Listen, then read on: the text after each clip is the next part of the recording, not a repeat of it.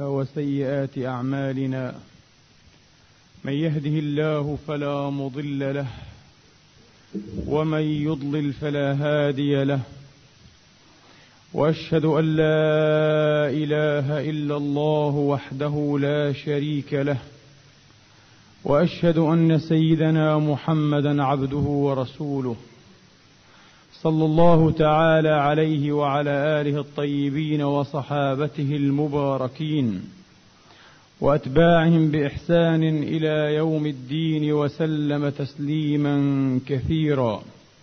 عباد الله أوصيكم ونفسي الخاطئة بتقوى الله العظيم ولزوم طاعته. كما أحذركم وأحذر نفسي من عصيانه ومخالفة أمره. لقوله سبحانه وتعالى من عمل صالحا فلنفسه ومن أساء فعليها وما ربك بظلام للعبيد. ثم أما بعد أيها الإخوة المسلمون الأحباب يقول الله سبحانه وتعالى في كتابه العزيز بعد أن أعوذ بالله من الشيطان الرجيم. بسم الله الرحمن الرحيم. إن الله يدافع عن الذين آمنوا. إن الله لا يحب كل خوان كفور. أذن للذين يقاتلون بأنهم ظلموا وإن الله على نصرهم لقدير. الذين أخرجوا من ديارهم بغير حق إلا أن يقولوا ربنا الله. ولولا دفع الله الناس بعضهم ببعض لهدمت صوامع وبيع وصلوات لهدمت صوامع وبيع وصلوات ومساجد يذكر فيها اسم الله كثيرا. ولينصرن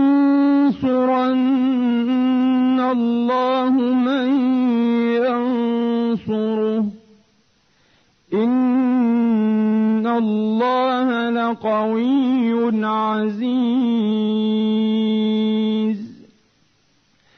الذين إن مكناهم في الأرض أقاموا الصلاة وآتوا الزكاة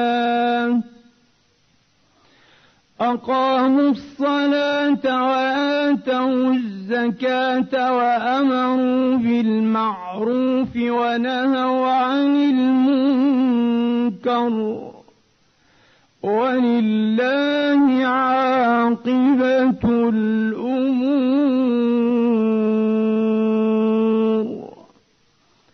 صدق الله العظيم وبلغ رسوله الكريم. ونحن على ذلك من الشاهدين. اللهم اجعلنا من شهداء الحق القائمين به والداعين إليه والمجاهدين في سبيله. آمين. أيها الإخوة الأفاضل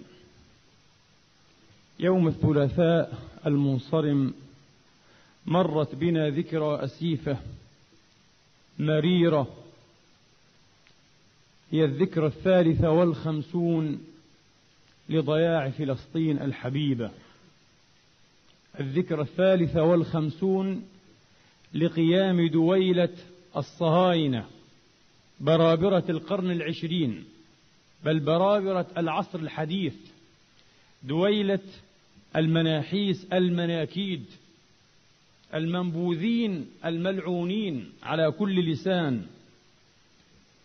ذكرى أليمة تذكر فيذكر بذكرها الثكل واليتم.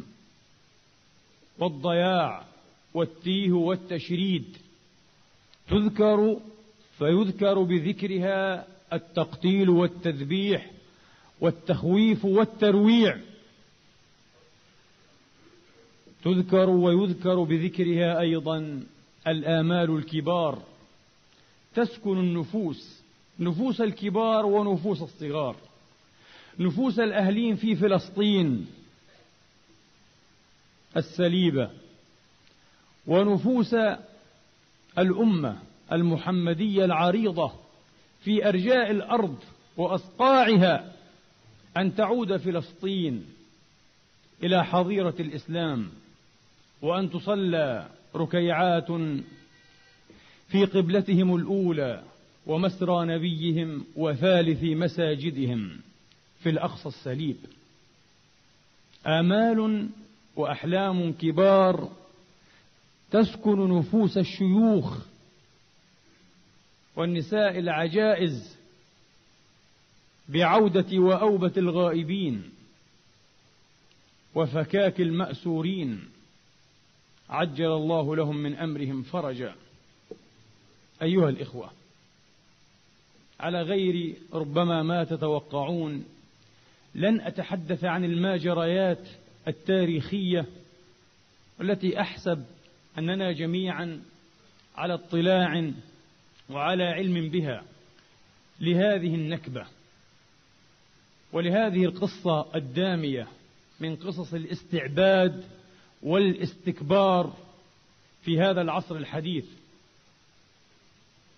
فربما كان لمثل هذا الحديث مقام آخر ولكن سأتحدث عن شيء وإن بدأ أنه شيء آخر إلا أن له أعظم الاعتلاق وأوشج الارتباط بمشكلة فلسطين السليبة. إنها مشكلة تطاول عليها الزمن. طالت كثيرا هذه المشكلة. ولا تبدو بوادر حل قريب مرضي ترضاه الأمة. يرضى به أهل فلسطين وترضى به هذه الأمة الحرة الأمة المحمدية. أمة الجهاد والجلاد أمة العزة ولله العزة ولرسوله وللمؤمنين أمة العزة والأنفة بحول الله وطوله. لا يبدو في الأفق بوادر حل ترضاه هذه الأمة. فما السبب يا ترى؟ ما السبب أصلا في ضياع فلسطين؟ وكلكم تعلمون.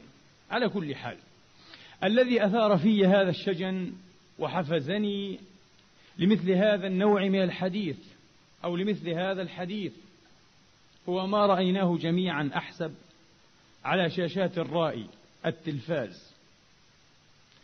لقد حسبت حين رأيت المناظر الأليمة المنكورة أن هؤلاء في سعارهم في هجمتهم الكلبية المسعورة على إخوانهم على أبناء جلدتهم وأبناء ملتهم. على من يشركونهم في المواطنة وفي الدين وفي الآلام وفي الآمال. حسبتهم وهكذا والله استبطنت أنهم يتقمصون دور اليهود كأنهم معجبون بالجندي الصهيوني الجبان الذي يقمص عصافيرنا عصافير الجنة شهداءنا الصغار الأبرار بالمدافع الثقيلة الرشاشة وأحيانا بالصواريخ. أحيانا بالصواريخ والله. يقنص العصافير ضعاميص الجنة. حسبت أن هؤلاء المسعورين في سعارهم كأنما يتقمصون دور الجندي الصهيوني. هؤلاء جنود وهناك مدنيون أيضا. ربما لو تاحت لهم فرصة لفعلوا مثل فعلهم. فما القصة إذن؟ ما الذي يحدث؟ وهل حقا أن المسألة تتلخص في كلمتين كما يراد لنا أن نفهم أن الشعوب تريد ولكن أفواهها مكممة وأيديها معتقلة وأقدامها في الغل وفي القيد. كلا المسألة ليست بهذه البساطة. فمن أين أتى هذا الاستبداد؟ من الذي فرخ هؤلاء الظلمة؟ من الذي غذاهم؟ من الذي رباهم؟ من الذي يؤدي لهم شارات التأليه والربوبية من دون الله والعياذ بالله؟ ويشعرهم أن الله لما فرغ من خلقهم جعل طينتهم جوهرا وخلق من غبارهم كوكبا آخر أو دنيا أخرى عجيبة. هكذا يشعرون وهكذا يتصرفون تستبد بهم خيالات فرعونية مريضة. خيالات فرعونية تألهية مريضة تلحقهم بأخس الناس مرضا بأوبئ الناس اعتلالا ولوثة. أيها الإخوة لنبدأ القصة من بدايتها. ولنقل بكلمة واحدة. إن إسرائيل هذه الفقاعة الكبرى إي والله إنها لفقاعة وهم كبير اسمه إسرائيل. بمقاييس الجغرافيا بمقاييس السكان بمقاييس الاستراتيجية. بكل المقاييس هي وهم هي فقاعة يمكن لهذا الوهم أن يتبدد في عشية أو في ضحاها. لو كانت الأمة معافاة لو كان الوضع سليما لو كان الوضع صحيحا وكل الأيقاظ والأذكياء والصادقون مجمعون على أن العرب لن أتحدث عن المسلمين فالمسلمين شيء آخر. لم يخوضوا حربا واحدة حقيقية مع إسرائيل.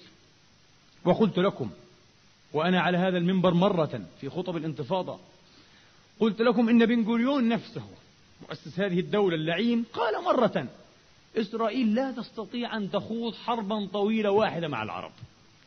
لا تستطيع بكل المعايير. ووضحنا هذا بالتفصيل وهذه حقيقة. وهذه حقيقة.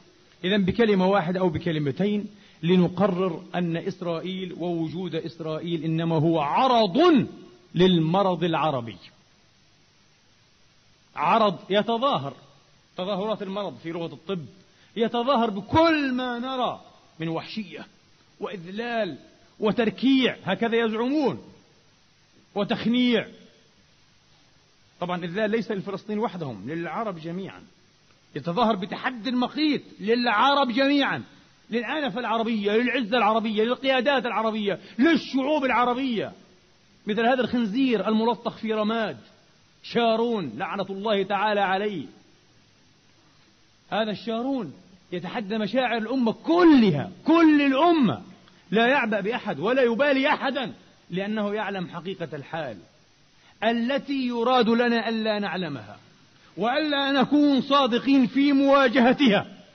الآن نحن نعيش عصر التجيل الكل يدجل علينا. الصحافة تدجل علينا. الفضائيات والإعلام والتلفاز يدجل علينا. بعض علماء الدين يدجلون علينا. ممن يتسنمون ذر المناصب الحكومية. وممن ينهبون المرتبات الطائلة والمجدية في بطونهم. ويزعمون أنهم من علماء الدين وهم علماء الشيطان هم علماء السلطان. فلعنة الله على الظالمين. لقد علمنا رسول الله لقد علمنا رسول الله أنه لا قدسية لأمة. يستبد بها وتستعبد. لا قدست أمة. لا يأخذ الضعيف فيها حقه من القوي غير متعتع أي غير مرهب وغير مفزع. أيها الإخوة هل أمة عمر ابن الخطاب الذي كان يحكم بضع عشرة دولة وهو في مدينة الحبيب المصطفى عليه الصلاة والسلام. أمة عمر عمر الذي وقف على المنبر ليعطي تبريرا كيف يلبس ثوبا أطول من قامته. من أين له هذا الثوب؟ لأن الثوب الذي يستحقه من أموال المسلمين لا يأتي على قده فيقف ويعطي تبريرا. هل هذه الأمة هي أمة الأمويين أمة العباسيين أمة المماليك أمة الموحدين والمرابطين أمة العثمانيين أمة الظلم والسلب والنهب واستعباد الخلق باسم الدين وباسم الإسلام. ويأتي فقه شبه متكامل لتبرير هذا الاستعباد عبر تاريخنا. إننا نتغذى على ثقافة مريضة على أفكار مسممة وطالما بقينا نتغذى عليها والله لن تقوم لنا قائمة. سنظل في أسفل سافلين. إن معضلتنا ليست في حقيقتها معضلة. إنها مسألة بسيطة ومحكومة. فهمها محكوم بفهم معادلات يسيرة أيها الإخوة. سأسوق شيئا منها إن زعمت أنني أعرف هذه المعادلات ولا أزعم هذا لنفسي. لكن هذا ما فتح الله كما يقال وهذا ما درسنا وهذا ما تعلمنا. هذا أحسن ما لدينا كما يقال. سنسوق طرفا من هذه المعادلات البسيطة. ولنعد. إذا إسرائيل عرض للمرض العربي. لو كانت الأمة في عافية لو كانت الأمة في صحوة حقيقية لو كانت الأمة مبرة والله لا يمكن أصلا لإسرائيل أن تقوم. ولئن قامت لا يمكن لها أن تستمر شهورا أو سنين إن تطاول بها القدر معدودات.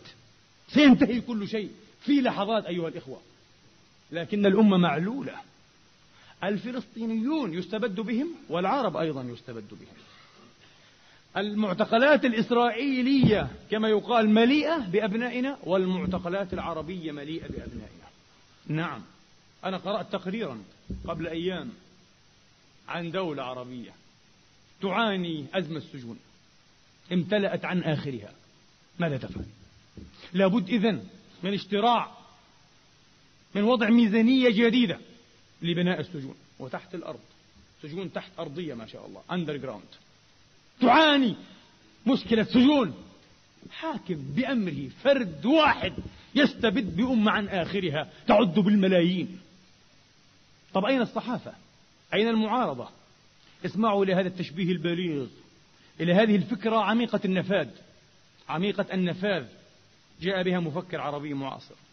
قال صحافتنا كصحافة الغربيين سواء تماما في شكلها تحريرها صياغتها في كل شيء تماما كصحافة الغربيين.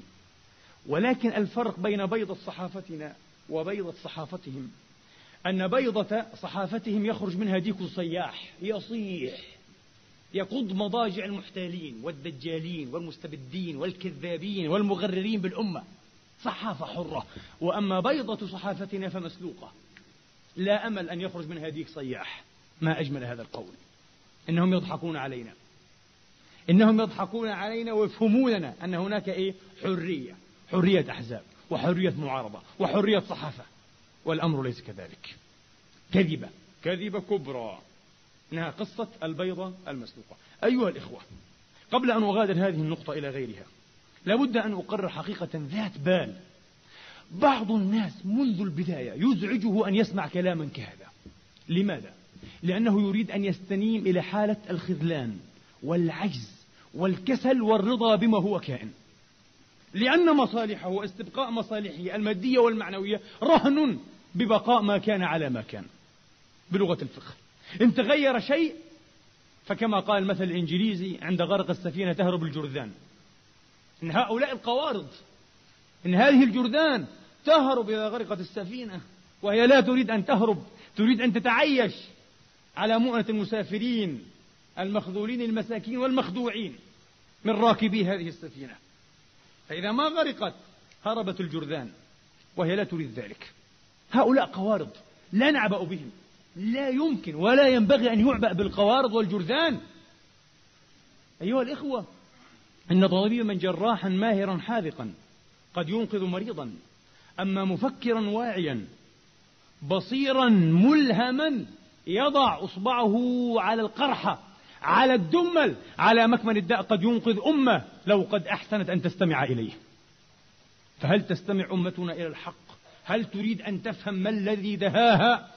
من أين أتيت هذه الأمة؟ ما هو سر هذا البلاء الذي نعيش؟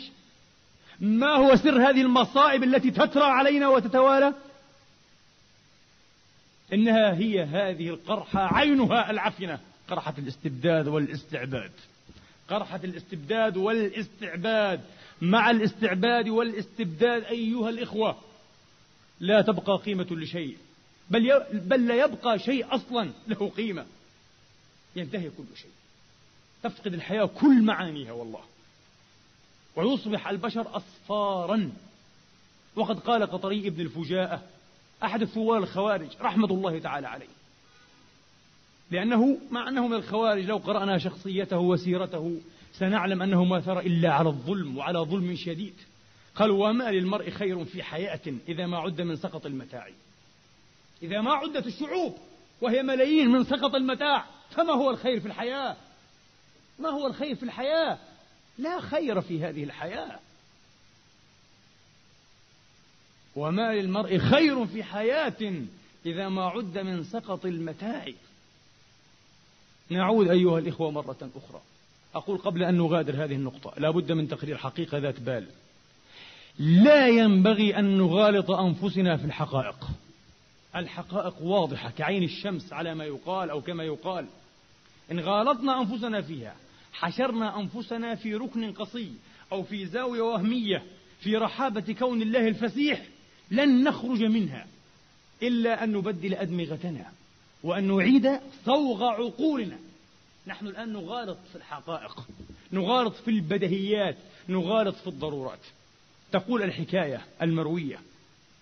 صنع نجار يوما بابا لرجل فأتى هذا الرجل ليأخذ بابه ويدفع عوضه ثمنه إلا أنه لم يجد النجار فأخذ الباب وهرب به.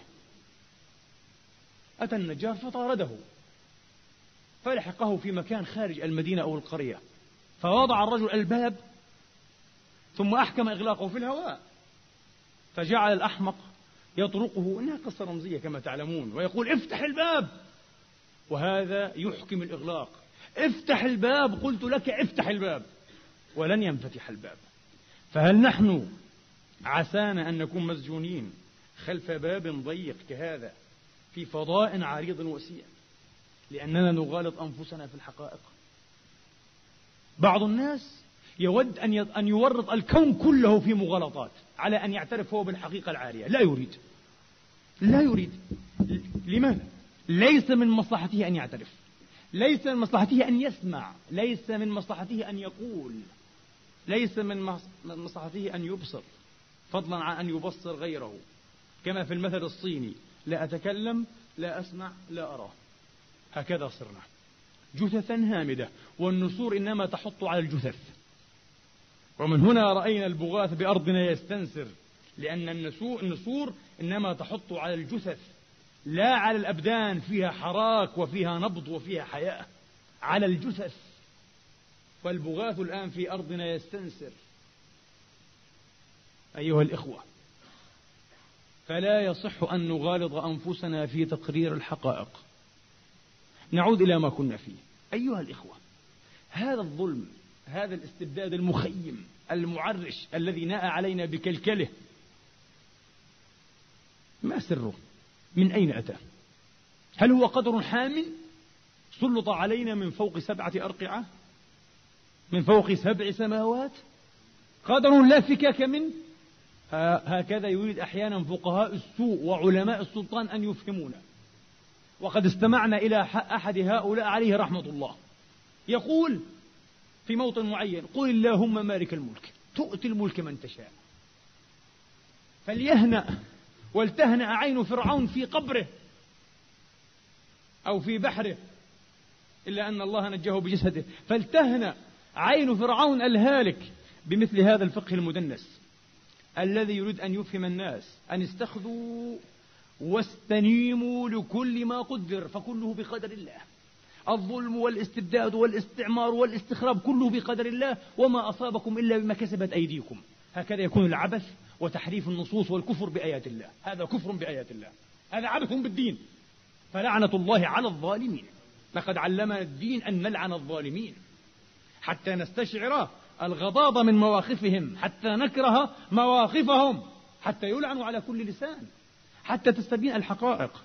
أيها الإخوة هي بضع معادلات. أولا البعوض إنما يولد في المستنقع. لا يأتي في الجنائن الزاهرة الريانة الخضراء إنما يولد في المستنقعات. من مستنقعات الجهل والتربية الخاطئة والثقافة المسممة والوعي المغيب يولد المستبدون والظلمة في بلداننا. هذا الجندي الذي رأيتموه على شاشة الرائي يعدو خلف إخوانه خرجوا من مساجدهم. يذكرون الله يركعون ويسجدون. يريدون أن يلقوا مهرجانا خطابي خطابيا كلمات يواسون بها فلسطين السليبة وأهل فلسطين. ما هو إلا أن يأتيه الأمر فقط فينقض على إخوانه والله بأشد من انقضاض الإسرائيليين. هل رأيتم الإسرائيليين يستخدمون الكلاب البوليسية؟ أنا لا أذكر من قريب أنني رأيت من يطلق الكلاب البوليسية على البشر. ماذا؟ لماذا؟ لماذا هذا الرعب من الكلمة؟ هذه معادلة هامة وخطيرة. إن نسيت فذكروني بها. هامة جدا. أنه رعب كبير. لأن الاستبداد والطغيان أضعف مما تحسبون. ونهايته أقرب مما تتوهمون. لو فهمنا المعادلة. كل شيء بالمعادلة يمكن إيه أن ينتهي. يمكن أن يفهم. قلت لكم مرة ظلت البشرية تعالج بل تفتك ماذا تعالج؟ يفتك بها مرض الزهري أربعمائة سنة. حتى اكتشفت سره معادلته. فانتهى.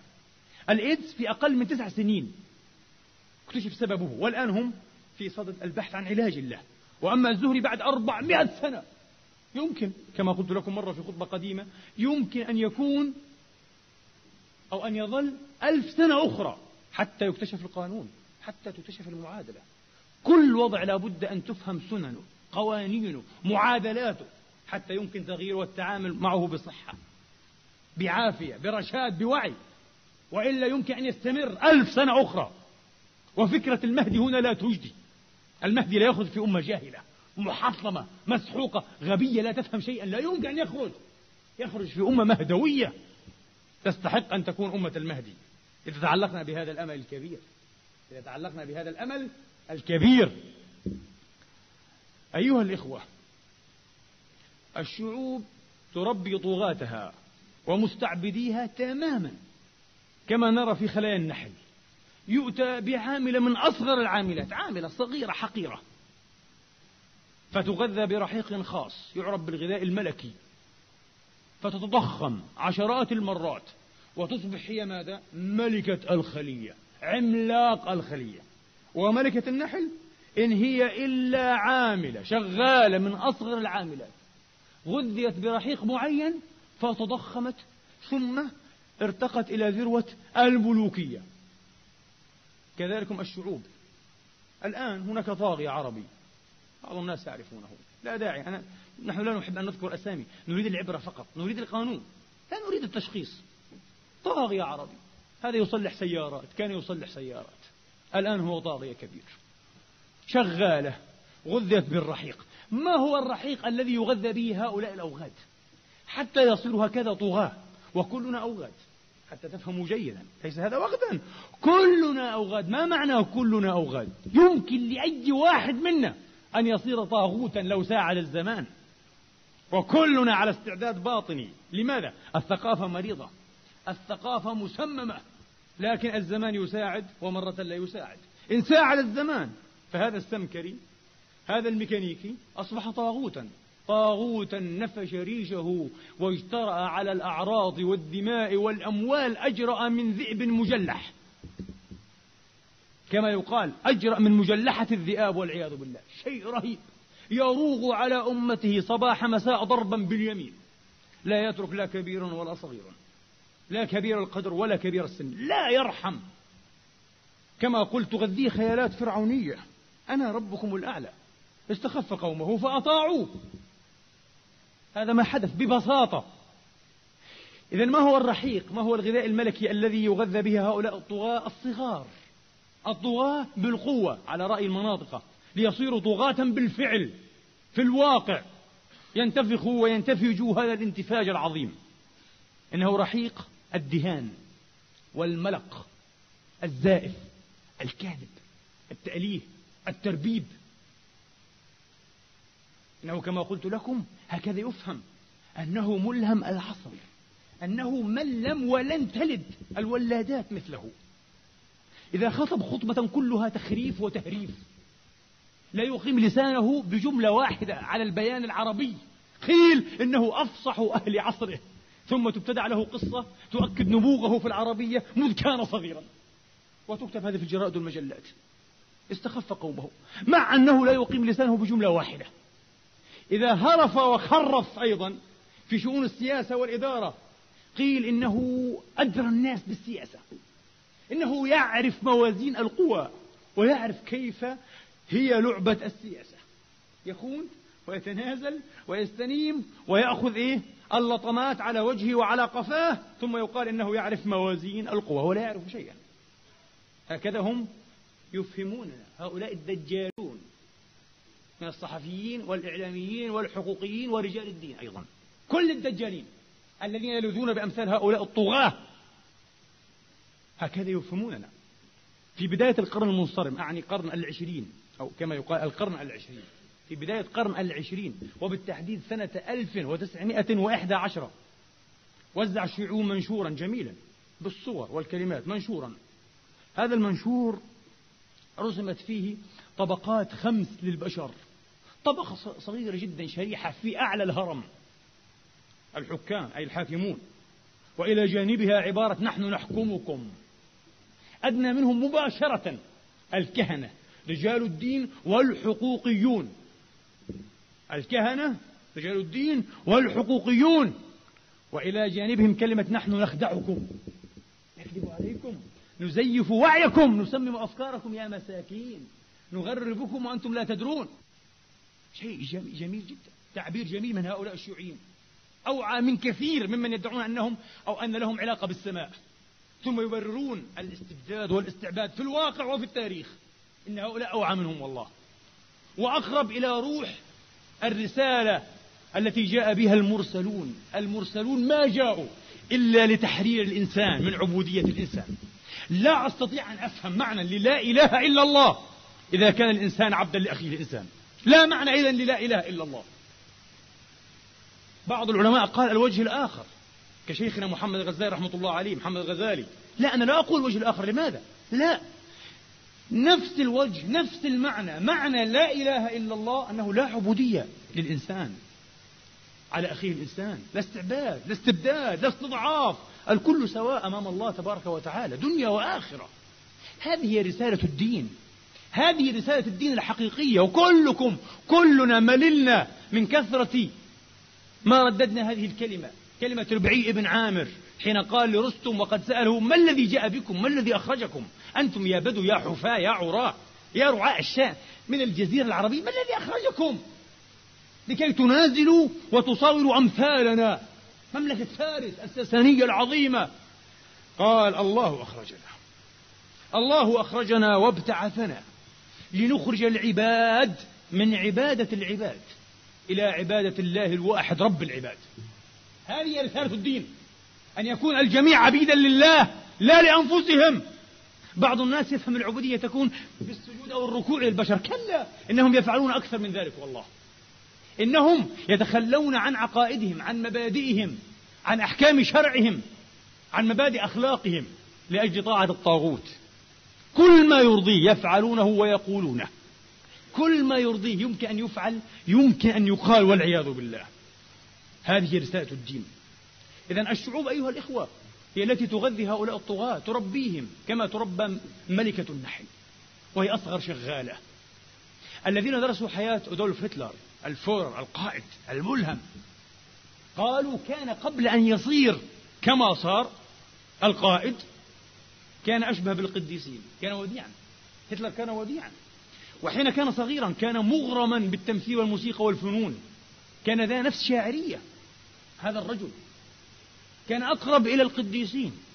ولما صار الـ Führer القائد ما الذي حصل؟ اختلف الأمر بالكامل.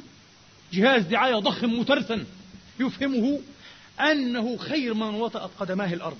ما خلق الله مثل هتلر. حتى فهم الناس واقتنعوا أن الرايخ الثالث سيستمر إلى ألف سنة بلا شك. بعد أن انتهت أو وضعت الحرب العالمية الثانية أوزارها قطع الحلفاء شجرة عظيمة سنديانة ضخمة في ألمانيا. وإذا في وسطها رسالة ورقة. كتبها أحد هؤلاء المؤلهين لهتلر, كتب فيها بعد ألف سنة. يا من سيقطع هذه السنديانة ويقرأ هذه الرسالة ستعلم صدقي وصدق قائدنا الملهم هتلر أن الرايخ الثالث عاش ألف سنة لكنه لم يعش إلى ما بعد إيه قراءة هذه الرسالة. جنون. استخف قومه فأطاعوا. انظروا الآن إلى هتلر هذا الذي كان أشبه بالقديسين. يقول شبير وهو وزير التخطيط في الرايخ يقول شبير التقيته قبل موته بأيام. فأصدر الأوامر إلى الشعب الألماني كله وكان قد قرر أن ينتحر. على أرجح الروايات.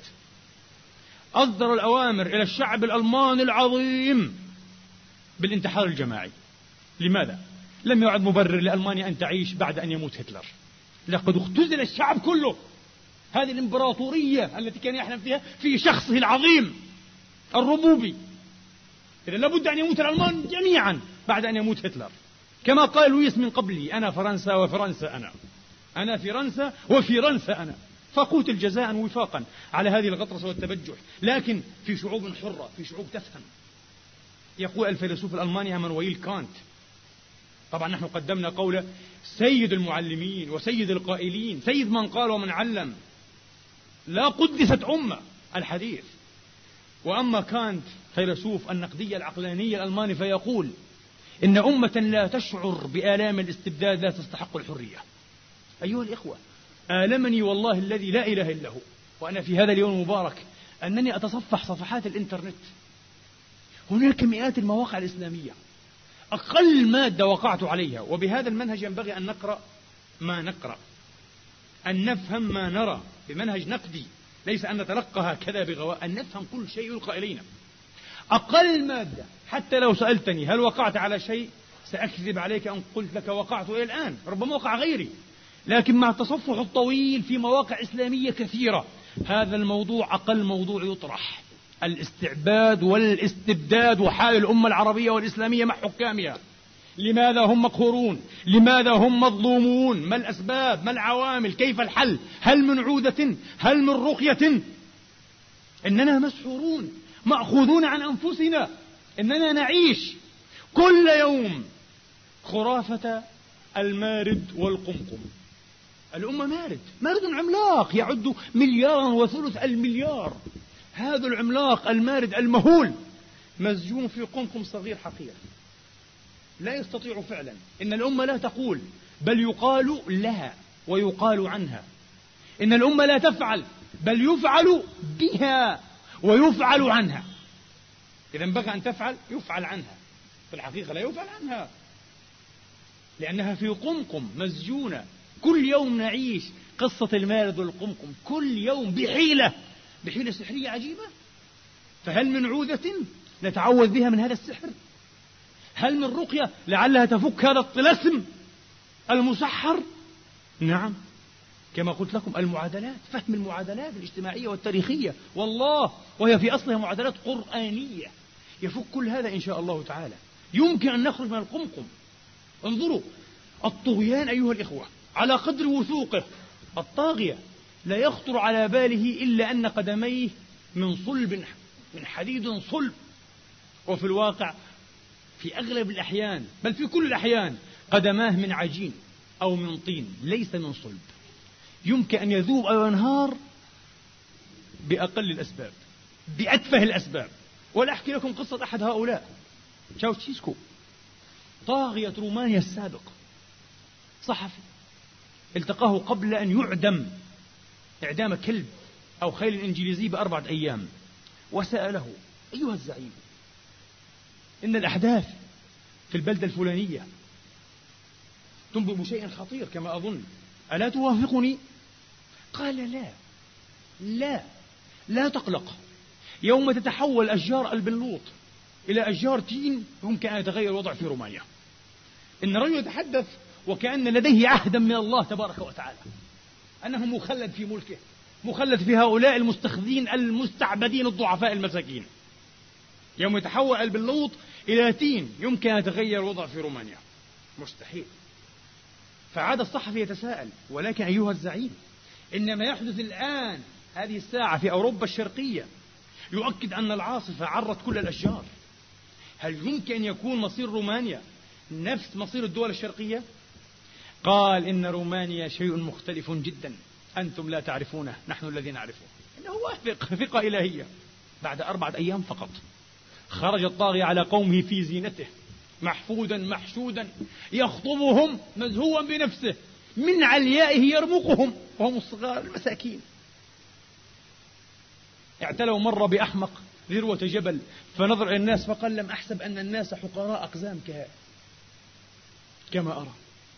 طبعا من عليائه يرمقهم مزهوما بنفسه انهم صغار حقراء ضعاف. وجعل يتصدق عليهم بدرر كلامه. الذي ينبغي أن يكتب بالمسك أو الكافور وأن يعلق على عناق الحور.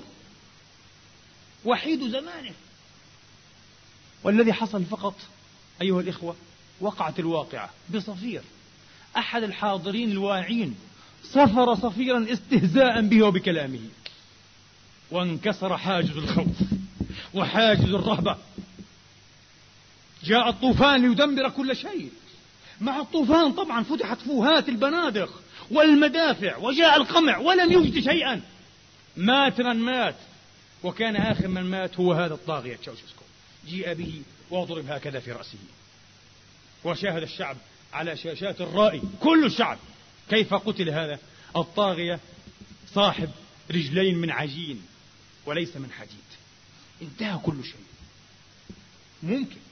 أيها الإخوة هل تعلمون هذه المعادلة الخطيرة جدا جدا؟ الصهاينة الآن لديهم استعداد لديهم استعداد. إن لم يواجهوا بمقاومة عنيدة تؤلمهم وتبلي فيهم أحسن البلاء على استعداد أن يقتلوا إخواننا الفلسطينيين إلى أبد الأبيد. مئة سنة إلى الأمام هم على استعداد أن يذبحون كل يوم. أي أيوة والله. لكن بالله عليكم هل يظن واحد منكم أن جيشا وطنيا أي جيش عربي إسلامي على استعداد أن يذبح شعبه إلى ما لا نهاية؟ كلا. كل جيش محلي وليس إسلاميا عربيا. كل جيش محلي في العالم. استعداده محدود. بضعة أمتار إلى الأمام أن يقتل مواطنيه. ثم بعد ذلك يرى أن الثمن الأخف والأبخس أن يسقط النظام. فليسقط النظام. ويخدم هذا الجيش نفسه نظاما آخر. لا بأس. فهمتم المعادلة؟ من هنا تستطيعون إيه؟ أن تدركوا تماما سر خوف هؤلاء من كلمة تقال كلمة إنها مجرد كلمة في مهرجان خطابي على منبر. طبعا هذه الكلمات أنا متأكد تسجل الآن. هناك كلاب لهؤلاء في كل مكان تسجل مباشرة وتصل إلى أماكنها. فلتصل. لكن لابد أن تصل الكلمة الواعية بأي ثمن. إنهم يخافون من كلمة تقال أو كلمة تكتب. من كلمة تسري من كلمة تشيع. ولذا يواجهون الكلمة بالدبابات بالنار بالحديد بالقمع بالسياط بالكلاب البروسية بكل وسائل العنف يواجهون الكلام. لماذا؟ لأنهم على وثوقيتهم المطلقة بصلابة موقفهم وإحكامه مزروع فيهم الخوف من داخل أنهم يمكن أن يزولوا في لحظة في أقل من لحظة. لو انكسر حاجز الخوف كما انكسر حاجز الخوف في رومانيا. تشاوشسكو سابقا. أليس كذلك؟ هذا يمكن أن يحدث دائما أيها الإخوة دائما. لكن هناك مشكل آخر أيها الإخوة مشكل كبير. كيف؟ الوعي. درجة الوعي لدى الأمة. درجة الشعور بالمسؤولية. نوعية القيادات التي نريد أن تقودنا وأن تتقدمنا. ما هي هذه القيادات؟ لماذا هذا التشغيب على كل ثوابت الأمة على عقل الأمة على وعي الأمة؟ دلوني بالله ربكم على فضائية أو مصدر واحد عالمي. أو حتى محلي ولكن منتشر انتشارا وسيعا. يغذي الأمة بأفكار سليمة وواضحة ويحشدها ويعبئها. هذه الجزيرة المنكودة القناة اللعينة التطبيعية هذه الجزيرة أكثر ما تريد أن تشغب على ثوابت الأمة أن تشغب على وعي الأمة أن يصبح كل شيء ممكنا. هذه رسالته ببساطة. كل شيء يصبح ممكنا. كل شيء يمكن أن يساوم عليه. العرض والأرض والدين والمقدسات والإنسان والحريات بدعوة حرية الصحافة حرية الإعلام حرية الرأي الرأي والرأي الآخر. أي آخر؟ عن أي آخر تتحدثون؟ الأمة الآن لا يمكن أن تطيق في مثل هذا الوضع المأساوي والعصيب هذا اللعب بوعيها وهذا الزيف لثقافتها. الأمة لا تحتمل ذلك أيها الإخوة. إننا نبتلع ونحن لا ندري. مشكلة الوعي. يا إخواني العلاقة التي تحكم الحاكم والمحكومين علاقة فذة وحيدة دائما. بلغة علم النفس الاجتماعي علاقة واحدة ريليشن واحدة فقط. ليس علاقات كثيرة. ما معنى ذلك؟ يعني ليس علاقتين ليست ثلاث علائق إنها علاقة واحدة. ككفتي ميزان إذا رجحت كفة شالت كفة. شالت هذه الكفة استعبادا وطاغوتية وإجراما وتنكيلا. ترجح الكفة الأخرى ذلا واستعبادا واستخذاء وطمأنينة. مباشرة. لكن السؤال هنا الذي يكشف عن معادلة أخرى أخطر. لماذا ترجح هذه الكفة؟ ترجح هذه الكفة كفة الأمة باسم الاستعباد. تتظاهر بالاستعباد وبالخذلان وبالضعف وبالعجز وبالخور. وتطيش هذه الكفة كفة الظلامية. والقهرية. لماذا؟ إنها قضية الفكر والثقافة الصحيحة أو المسممة. ليكورج كان مشرع سبارتا وأثينا أيضا في نفس الوقت. هذا الرجل أراد أن يثبت للناس هذه الحقيقة. كان فيلسوفا ذكيا مشرعا ذكيا. فأتى أكرمكم الله بكلبين. ربى أحد هذين الكلبين أخوين خرج من بطن كلبة واحدة. أكرمكم الله. ربى أحد هذين الكلبين على الموائد وفي المطابخ. الغذاء جاهز وحاضر عتيد دائما. وأطلق الآخر في البراري يعدو خلف رزقه وصيده. وبعد أن كبر بما فيه الكفاية كما يقال أتى بهما أمام الناس في السوق. وأتى بأرنب برية أو بري. وأتى بإناء فيه حساء وفيه عظم. وأطلق الكلبين. فما كان من أحدهما إلا أن استرخى كسولا مخذولا يلعق الحساء ويتعرق العظم. وما كان من الآخر إلا أن أطلق إيه؟ ساقيه للريح يعدو في البراري خلف فريسته. فعلق ليكور مبتسما على هذا المنظر المثير بقوله وهما مع ذلكم أخوان. ماذا يريد أن يقول مشرع سبارتا وأثينا للناس جميعا في كل عصر. التربية الاعتياد. إذا اعتدنا على فكر الحرية فكر العزة فكر الجهاد فكر المعارضة. يمكن أن يكون ذلك ويمكن أن نكون كذلك. إذا اعتدنا على الخوف على الرهاب على الاستخذاء على المصلحية على الطماعية على المداهنة على الدهان على الملق على الزيف على الكذب على الاحتيال سنكون كذلك أيضا. إنها قضية الثقافة إذن. إنها قضية الثقافة إذن أيها الإخوة. سأختم بنقطة. عرضت لها مرة لكنها مهمة جدا. أيها الإخوة إن فكرنا العربي أو حتى الإسلامي والأقولها بصراحة متخلف جدا في هذه المسألة. متخلف. هذا لم أسجله أنا سجله كثيرون من البصراء الأيقاظ. الفكر الإسلامي متخلف فكرنا التراثي متخلف جدا في هذه المسألة. الفكر الذي يسجل لنا يفهمنا باسم الفقه أن واحدا ظالما لو بايعه واحد فقط يمكن أن يصير خليفة. جائز لماذا لا؟ ظالم. لو بايعه أحد. قالها هذه الكلمة قالها إمام كبير من أئمتنا عظيم جدا. في التبرير بيعة يزيد بن معاوية. هذا الظالم الكبير يزيد. قال بايعه بعض الناس ونحن نقول لو بايعه رجل لكفى. وفي رواية اثنان. الله أكبر. يمكن أن تواجه الغربيين بمثل هذا الفقه؟ سيبصقون علينا. يمكن أن نكون أغبياء إلى هذه الدرجة؟ ظالم يستبد بالأمة ويضع قدمه على رقاب الأمة. لأن واحدا أراد له أن يكون ظالما؟ وأين خيار الأمة؟ والآن ترون بعد أربعة عشر قرنا باستثناء الفترات المنيرة من تاريخنا. نحن يستبد بنا باسم الملوكية والسلطانية. صحيح. يعني جاءوا إلى الحكم بطريق السلالة والجينات. ملك ابن ملك سلطان ابن سلطان أمير ابن أمير أليس كذلك؟ بطريق بيروجي. ونحن يستبد بنا باسم انتخابات مزورة. انتخابات مزورة مكذوم يعرف. ويستبد بنا. ونحن يستبد بنا باسم الغلبة. واحد مغامر أتى بدبابته وبمدفعه لينزو على هذه الأمة ونزى فهو متغلب وليمشي. ماذا علينا لو غضضنا الطرف عن هذا المتغلب؟ لكن في ثلاثة في ثلاثة الأحوال يعني في الأحوال الثلاثة ليس للأمة خيار في واحد من هؤلاء أليس كذلك؟ أنها محكومة دون أن يكون لها خيار. هذه مصيبة المصائب. مصيبة المصائب. كل ما نحن فيه والله عرض لهذا الكلام الذي أقول. بعضكم الآن متغرب. ترك أمه وأباه وربما زوجته وأبنائه في بلده. تعلمون لماذا؟ لأجل هذه النقطة. لأجل هذه النقطة. أنتم الآن تعيشون في النمسا. ما هو إلا أن يتجنس أحدكم حتى تنهال عليه المساعدات من كل حدب وصوب مساعدات لا يمكن. حتى لو لم تجد عملا يهيئون لك ما يعرف بإعادة التأهيل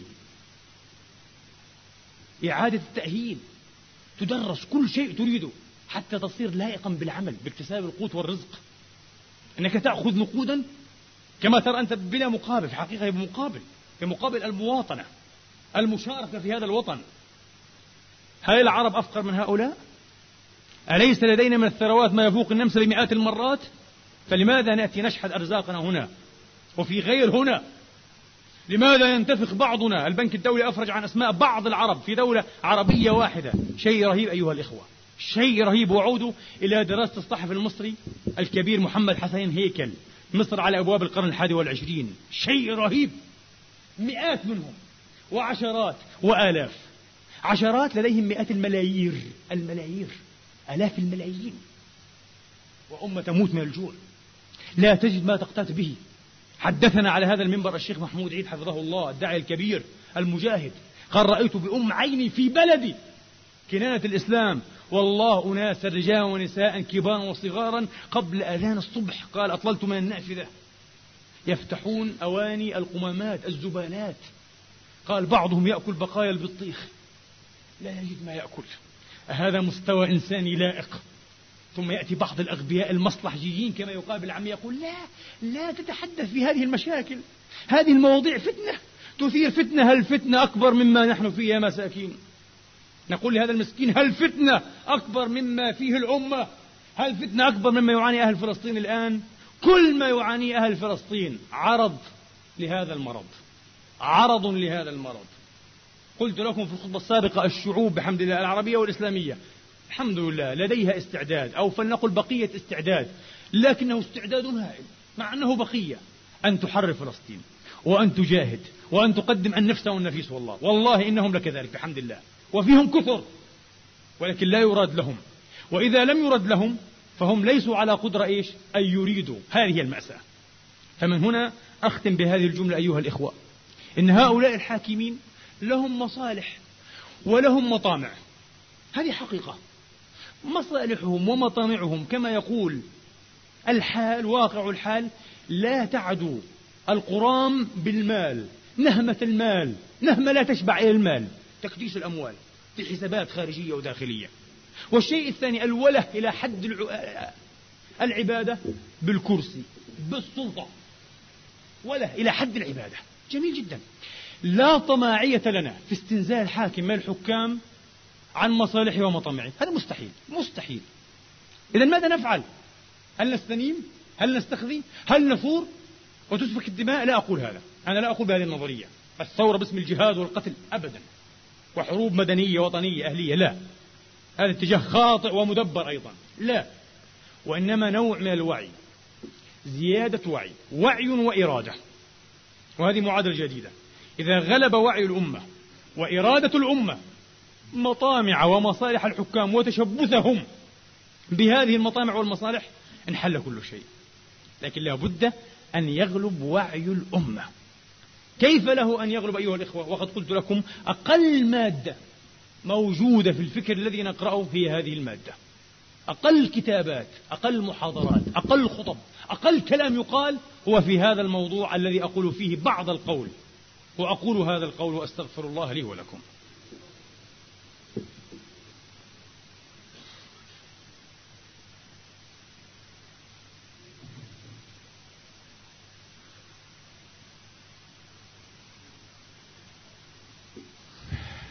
الحمد لله رب العالمين.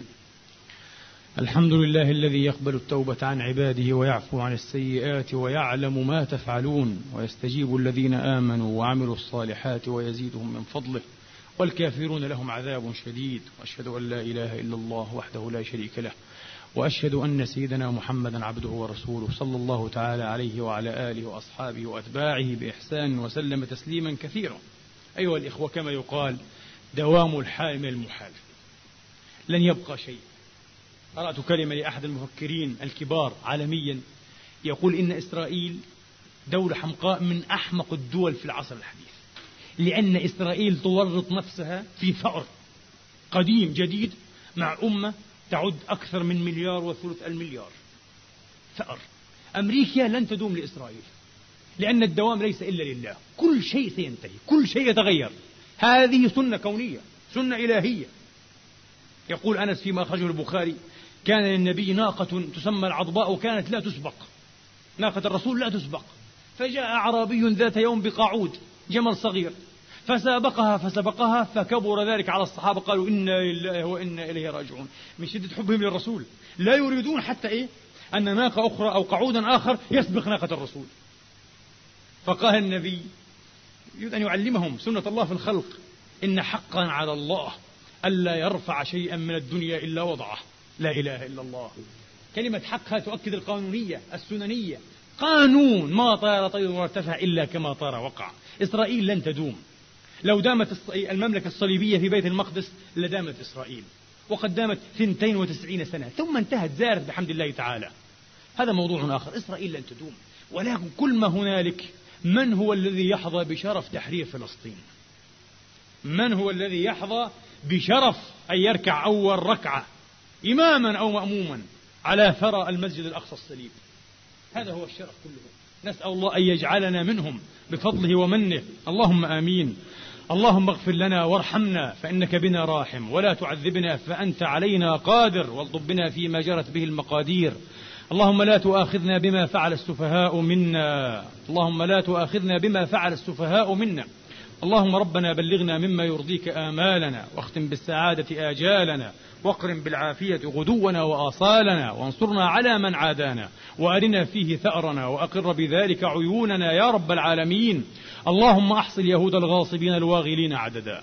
وأهلكهم جميعا بددا ولا تبق منهم أحدا. اللهم أدر عليهم دائرة السوء. اللهم أنزل عليهم غضبك وأحلل عليهم سخطك وأنزل عليهم بأسك الذي لا يرد عن القوم المجرمين. وأرنا فيهم تعاجيب أقدارك يا رب العالمين. إلهنا ومولانا رب العالمين. عباد الله إن الله يأمر بالعدل والإحسان وإيتاء ذي القربى. وينهى عن الفحشاء والمنكر والبغي يعظكم لعلكم تذكرون. اذكروا الله العظيم يذكركم واشكروه يزدكم واسألوه من فضله يعطكم. وقوموا إلى صلاتكم يرحمني ويرحمكم.